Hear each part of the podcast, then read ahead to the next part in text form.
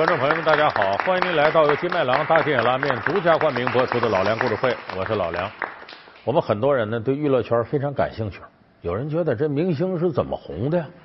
哎，有的人呢一炮而红，拍了一部电影，一下子就火得一塌糊涂；有的人呢红着红着呢，咔嚓出了个事儿，负面新闻上来了，完了只能被动的淡出娱乐圈，大起大落。可是还有一类人呢，很奇怪。你说他是明星吧？没错，哎，他总在咱们这个公众视野当中晃。你说他多红吧？好像人对他印象也不是多深刻，也没有什么能让人家一看呢扎肺管子的作品出现。但是这人呢，始终晃了晃荡呢，没离开我们的视线当中。说这样的人呢，半火不火的明星也不少。咱们今天就说这么一个半火不火的，谁呢？武打明星。他名字叫吴京，他身手一流，被誉为李连杰的接班人。他是内地最有潜力的武打明星，然而从影多年却始终不温不火。戏红人不红的背后究竟有何原因？老梁故事会打不红的冷面小生吴京。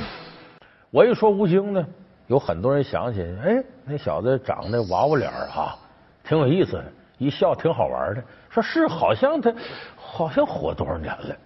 说好像九十年代时候演什么太极宗师啊，功夫小子闯情关呢啊，说那时候就出来了，还演过小李飞刀啊，里头里边演那个是阿飞吗？演那个角色，说好像这些年不错，说一个杀破狼二上映了，再一个战狼，这两部片子票房都不错，尤其是战狼，很多这个喜欢军事的朋友。尤其八零后一些酷爱军事的一些脑残粉啊，对这个片子夸奖说好，这把中国男人的硬气演出来了。你管真假的？不考虑的，不会你先把人质给我放了？跟他们我突然之间是吧？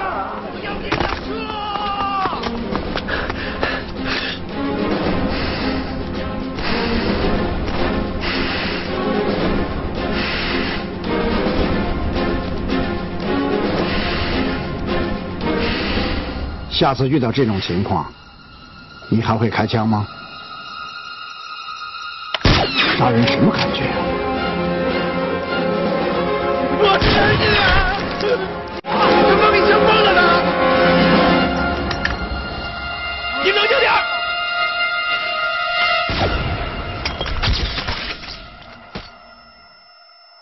是，现在吴京这人气儿啊，一点点起来了。可是吴京这么些年，他从出道到现在，这一晃九五年到现在也二十年了。吴京本人呢，也已经到了这个啊四十岁不惑之年了。就是到了这个岁数，作为一个武打明星，才刚隆起这样的人气儿，咱们得说他一直处在这个半火不火的这么状态。那么说吴京，他是怎么出道呢？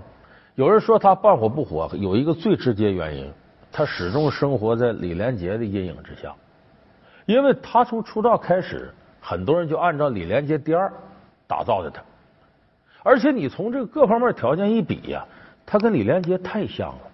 从面相上看，俩人都是说丑不丑，说俊不俊。哎，你说难看肯定不是，但你说英俊小生谈不上。哎，都是那种不见老的面相。李连杰这些年是见着老了啊，原先一演演二十多年，你看李连杰面相始终那样，小圆圆脸哎，那个呢，经常是绷着脸，偶尔的一乐呢，还能搞笑，有点诙谐的细胞。哎，他俩在这个类型上是一样的。你要说打功夫套路，是从一个师门里出来的，都是武术套路出身。他俩有个共同师傅，是北京什刹海资深的武术教练吴斌。啊，吴斌在中国武术界很有名，很出名的武术教练。两个人都是什刹海体校出来的，都是一个师傅教出来的。李连杰是八岁进队里边，吴斌呢，他教这个带吴京的时候呢，吴京是北京的一个武术世家的孩子，所以他比李连杰呢更早，六岁就进队了。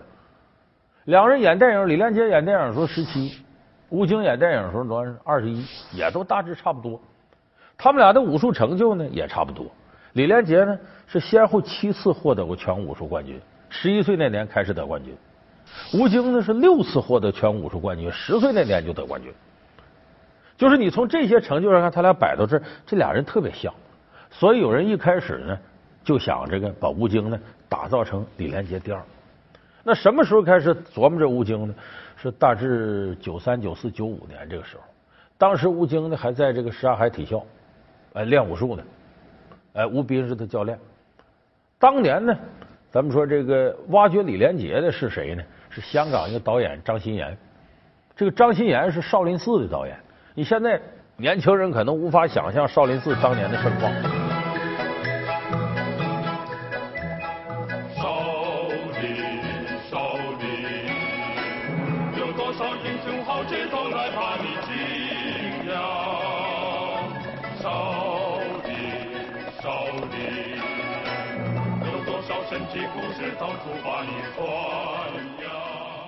八一年，张欣妍找到李连杰这帮人拍少林寺。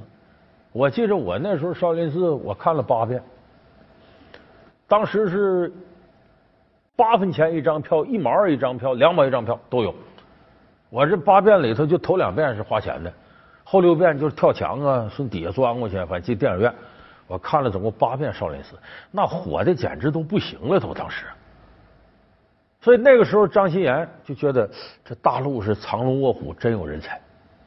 哎，李连杰不是从山海体校挖掘出来的吗？把李连杰弄到香港之后，李连杰接着火，后来碰着徐克了，拍黄飞鸿系列，等等等等。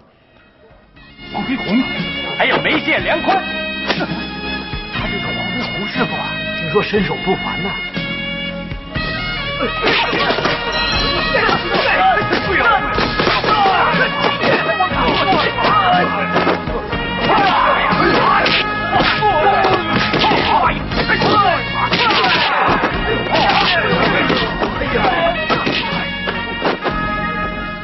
到了九十年代呢，感觉这武打明星啊不好找。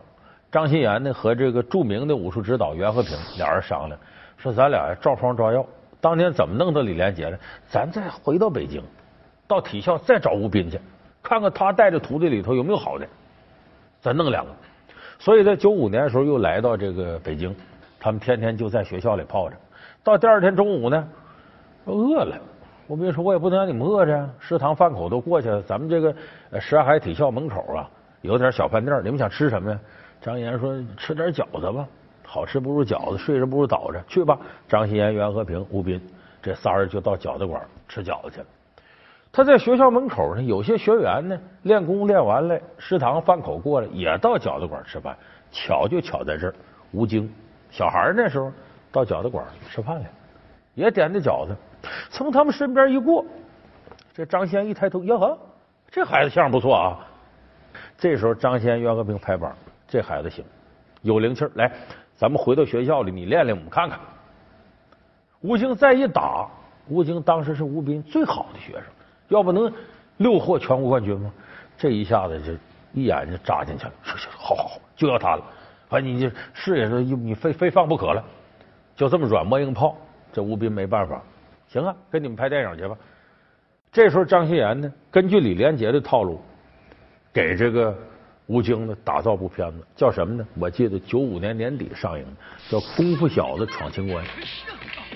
哎，就是一个呃练功夫的小伙子，呃在感情世界里的事儿。当然，感情世界这是个佐料，叫戏不够，爱情凑。主要还是展示他的打工。这个戏呢，你要看了之后，你会感觉完全就是扒李连杰。就他这一颦一笑啊，一举一动啊，整个桥段跟李连杰电影没区别。你像李连杰电影里边有些甩辫子的功夫啊，像方世玉、洪七官。你看李连杰演的方世玉很调皮捣蛋，就照这路子来。这里头吴京也是梳大辫子，这辫子功比这个方世玉耍的还漂亮。所以就这么着跌跌撞撞的，靠着这一顿饺子，这吴京呢是出山了。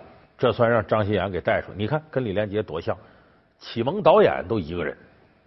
但是接下来问题出现了，吴京没有像李连杰那么火，为什么呢？这里头咱首先头一原因得说，这叫时也命也，就是你赶着时候啊，不是在这儿了。你李连杰出来那时候，八十年代初，八二年上映的《少林寺》，我记从那个年代过来，那时候我岁数也小，我们哪有偶像啊？那天天就是雷锋，后来张海迪啊。这个小兵张镐，就这么几个，你看，就这么几位，而且都太过高大上正面。那你说哪个小男孩不怀揣着一个武侠梦呢？一看飞檐走壁，多吸引人呢！这个没有这偶像，少林寺出现了，全民呢都乌泱乌泱看一部电影，那是精神世界生活极度匮乏，把少林寺给火的，把李连杰给火的一塌糊涂。就那个时代，而你这个时候，你这吴京再出来不行，那劲儿过去了。不仅过去了，还存在这个问题。九十年代那个时候的电影，成龙、李连杰已经坐稳了，人家要看功夫片，看他俩的；说要看青春片，打打杀杀这啥的，《古惑仔》。咱们现在电视机前八零后的朋友一定记得吧？啊，郑伊健、陈小春那几个人，要不这几个人能跑到煎饼侠里嘚瑟一回去呢？那就因为当年给大陆的青少年带来不良影响太大。你想，山鸡浩南拿出刀就砍人。当时这个电影《古惑仔》一年三部《古惑仔》上，把这个市场就给占住了。你这功夫小子闯情关，还八李连杰当年的路数，不行了。所以吴京这时候没赶上好时候，这是一个。第二个，你记住，但凡是打造一个人，要把他弄成谁谁第二，这人就快完了。结果你这个吴京说真李连杰第二，但凡谁谁第二是啥，第一的已经都那波过去了。说白了，人家偷走了驴子，你来拔橛子来了，占不着便宜。你典型例子成龙，当年李小龙在香港那打的太漂亮了，精武门、唐山大兄、猛龙过江、龙争虎斗，大家看着李小龙打的漂亮。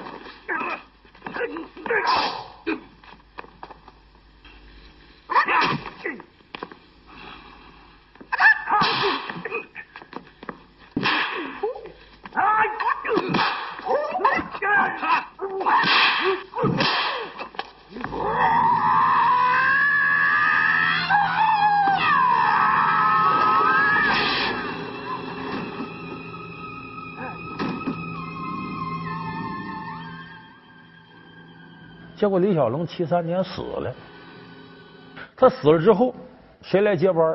就看成龙打的漂亮，嗯，李小龙第二，连着拍四五部片子，根本就火不起来。一直到后来，成龙发现这不是自己路子，他发现那种幽默打斗、滑稽喜剧功夫，他把这个发掘出来，成龙才真正出来。所以你照谁谁第二的路打造，根本就没戏。老梁故事会打不红的冷面小生吴京。老梁故事会是由金麦郎大金眼拉面独家冠名播出，所以这个时候等于是吴京虽然出道了，时候也没赶上，而且包装他的方式也不对，再他也没像李连杰那样碰到那么多贵人。张骞安把他开发出之后，人家拍别的片子去了。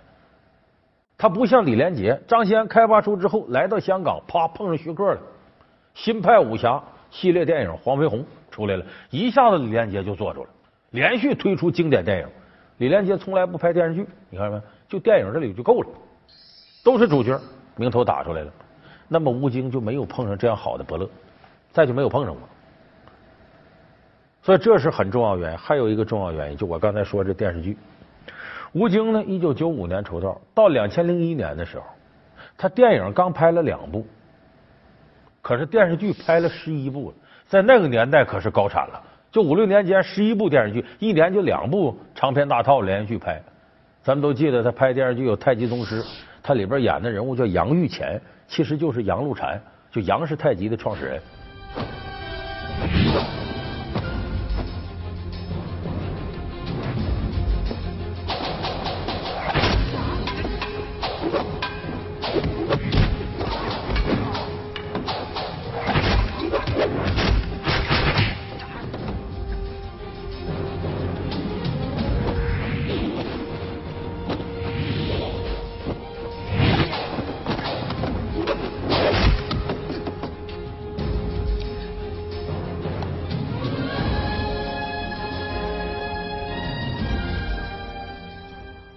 哎，里边演杨露三下陈家沟偷拳的经历，后来又演小李飞刀，他跟我记得好像是跟焦恩俊打戏，焦恩俊演小李飞刀李寻欢，他演阿飞。大哥说话，就他当时拍了好多电视连续剧。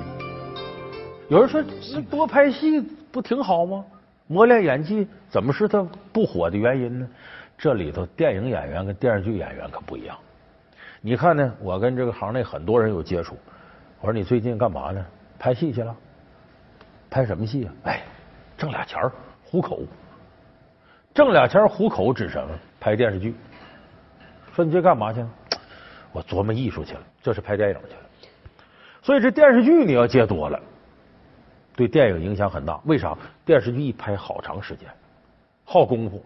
你等这吴京呢，这阵接这么多电视剧，电影同时就没有多少人愿意找他了。一找你，你就档期站着呢。因为我是个导演，我相中你了，一找你不行啊，得拍完戏，一看得隔仨月，我这边黄瓜菜都凉了。一问再隔半年，那我还怎么找你？所以就这么着呢。那几年吴京这个电影的片约越来越少。当然，这个呢，你也不能怪吴京，说怎么不求上进？他演员吃什么饭呢？你得有戏才能吃上饭呢。这电视剧虽然说不如电影，但它也挣钱呢。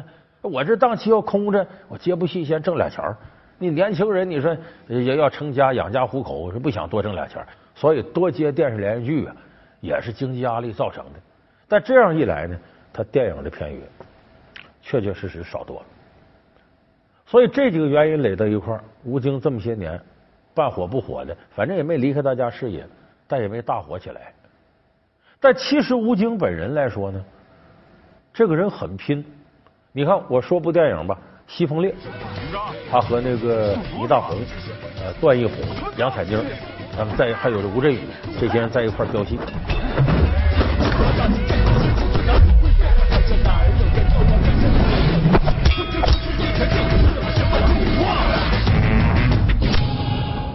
这吴京在里边开车，车技非常好。杨采妮在他车上，有很多戏呢。有一幕戏是这个车开到悬崖这，啪就靠一个钢棍支住，差点掉下去。吴京拍戏的时候根本不考虑是不是在悬崖上拍，一个劲儿飙车追求这效果。杨采妮在他车上受不了，那么颠簸，他女的本来小脑平衡就照单的差，晕车下了车就吐了。正好那戏里头呢有她怀孕吐的，不用不用硬吐了，真实的吗？那是怀孕，这晕车，反正都沾个孕字，下车就吐。每次拍完这段下来，他都吐。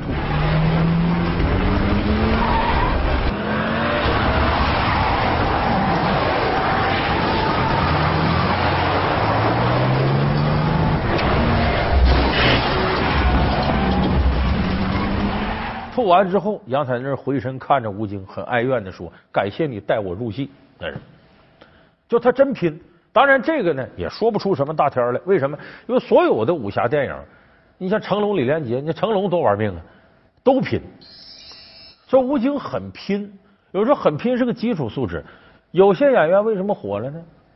像我刚才说的，也可能跟吴京一样，演电视剧多呀，或者其他的原因呢，没碰着好伯乐。但有的演员噌就火了，为啥人火？会炒作。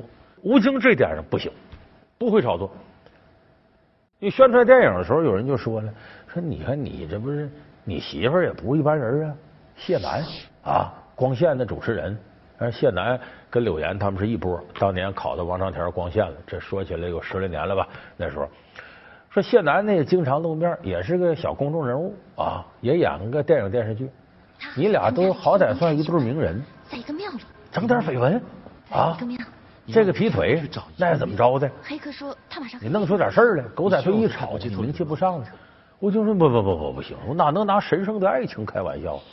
完，圈内有人说：“你就死心眼儿吧你！”你看，他不肯拿这炒作，所以他你你这么长时间，你听吴京的绯闻极少，因为他本能的拒绝这。你记住，整天绯闻缠身的，没几个是真的。所以吴京身上真的是人就不炒这事儿。再一点呢，吴京本人呢，有人说他没演技，你看他那相始终那样，那没办法。武侠片里，你看武打明星，你把吴京、成龙、李连杰、甄子丹你排在一块表情差不多，高手吗？你说高手整天跟黄渤似的嬉皮笑脸，那肯定不行。他一定脸绷着，高冷的气质，眼神很犀利，这叫高手。警察，站住！我叫你站住！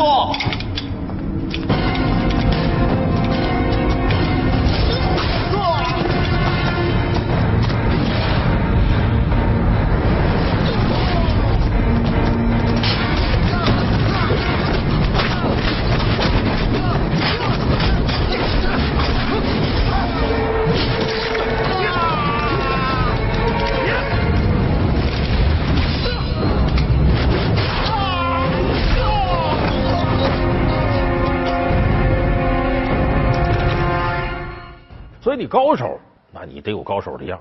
所以这是武侠片的一个普遍要求。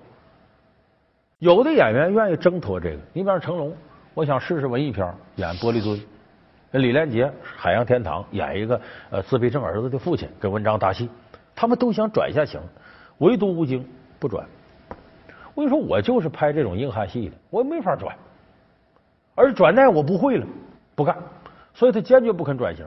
这不肯转型，这些年熬着熬着，他发现军旅戏很适合他。为啥？跟武侠一脉相承，都是硬汉戏。所以你看《战狼》里头，功夫是功夫，但是部队那些东西特别多，枪支啊、机械呀、格斗都有。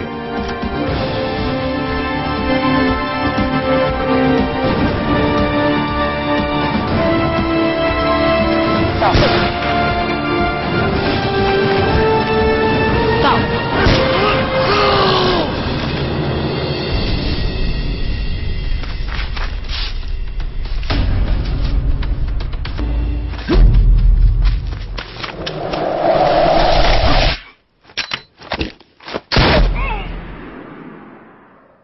一直到这个，咱们今天看这战狼出现，我觉得吴京算找对了一条路。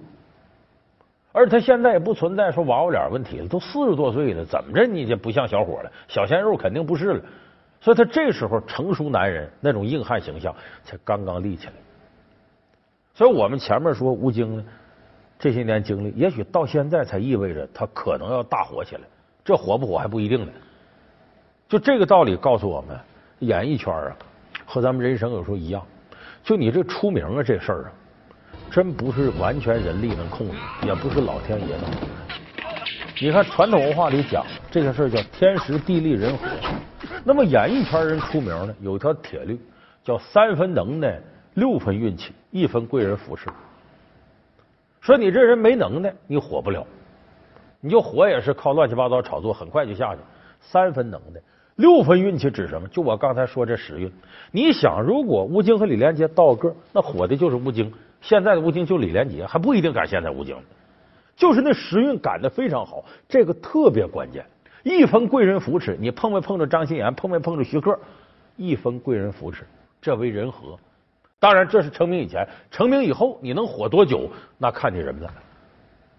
哎，你能不能火，跟你人性啥样没关系。能火多长时间，看你做人会不会。所以吴京身上典型的体现了这几样：能耐具备三分，但是时运不太好，伯乐太单一，缺乏关键时候使劲推他一把的贵人。我是希望吴京从《战狼》以后找准自己拍戏的这条道路，呃，能够呢在中国功夫片这领域之内呢，再立起一个像李连杰那样标杆人物。希望吴京能成功。拍摄《叶问三》，甄子丹致泰森手指骨裂。拍摄《大闹天宫》，甄子丹被周润发直指脾气火爆；拍摄《特殊身份》，甄子丹险些与赵文卓对付公堂。被誉为华语电影新一代功夫之王的甄子丹，究竟是人红是非多，还是另有真相？老梁故事会为您讲述霸道甄子丹。好，感谢您收看这期老梁故事会。老梁故事会是由金麦郎大金野拉面独家冠名播出。我们下期节目再见。